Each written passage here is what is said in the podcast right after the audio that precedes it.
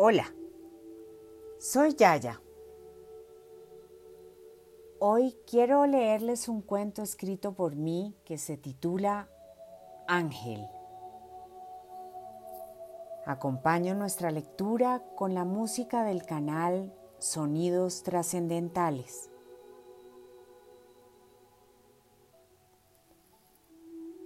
Había viajado sola a los Estados Unidos para una convención de compradores de flores colombianas.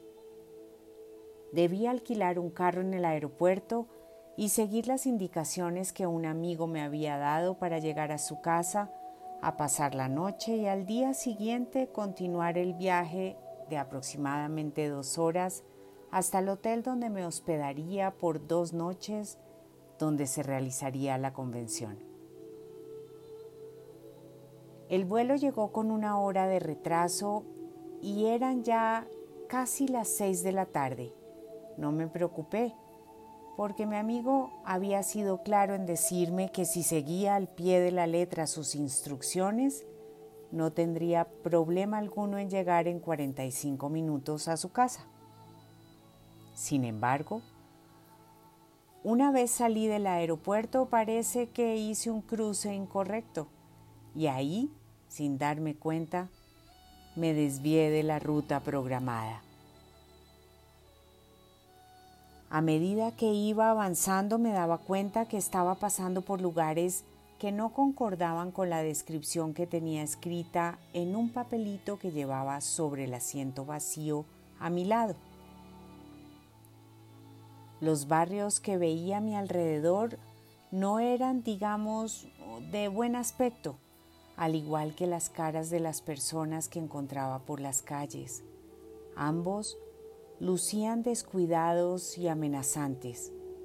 Veía que el sol se estaba yendo y que me quedaba poca luz, así que tomé la decisión de parar en una estación de servicio.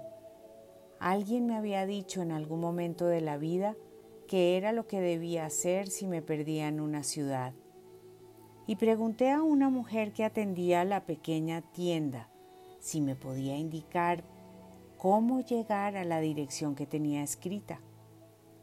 Ella no quiso perder su tiempo y solo me señaló el teléfono público que estaba afuera. Como no tenía monedas para llamar, compré una soda y un chocolate buscando sentirme mejor y tener cambio para hacer la llamada. Solo recuerdo que mi corazón se iba acelerando y que me sentía muy cansada. Cuando escuché por la bocina la voz de mi amigo me tranquilicé y le dije que estaba perdida, que si podría ir a buscarme. Pero él no tenía carro, así que volvió a darme instrucciones para retomar el camino correcto un poco temblorosa y con ganas de llorar, colgué la llamada y me dije, tranquila, tú eres capaz de encontrar el camino.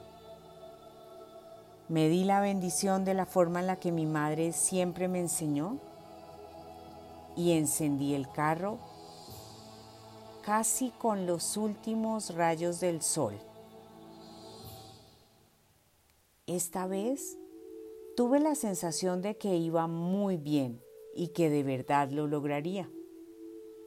Media hora más tarde me encontré en una calle cerrada, de noche, sin teléfono y sin saber qué hacer. Mis ojos se llenaron de lágrimas y mirando a mi alrededor no veía a nadie a quien acudir. Me tapé los ojos con las manos y comencé a orar. Pero lo único que pude decir fue, Señor, por favor, mándame a tus ángeles para que me guíen. En ese momento sentí unos golpecitos suaves en la ventana del otro lado del conductor y al abrir los ojos vi a un señor que me dijo en inglés, ¿está perdida? Yo no tenía más alternativa y afirmé con la cabeza. Así que el Señor me pidió que abriera la ventana y me preguntó si le daba la dirección que yo estaba buscando. Temblando, le acerqué el papelito del asiento y él sonriendo me dijo, no se preocupe, yo la acompaño. Vivo justo al lado de esa dirección. ¿Puedo subirme? Uf, ¿cómo le decía que no? No tenía más remedio que decirle, claro, y abrí la puerta. Algo en mi corazón me decía que no debía tener miedo. El hombre entró al carro y se ajustó el cinturón de seguridad. Me dijo que diera reversa y me guió por las calles del barrio. Una cuadra a la derecha, otras dos y a la izquierda, siga recto un par de calles más y llegamos. Esta es su dirección, me dijo.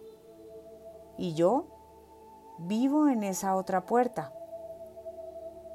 Espero que descanse, se ve agotada. El hombre abrió la puerta, se bajó y al cerrarla de nuevo me dijo con una sonrisa, mucho gusto en conocerla. Mi nombre es Ángel.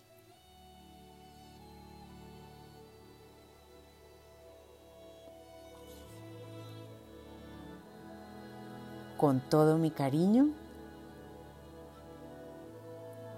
Yaya.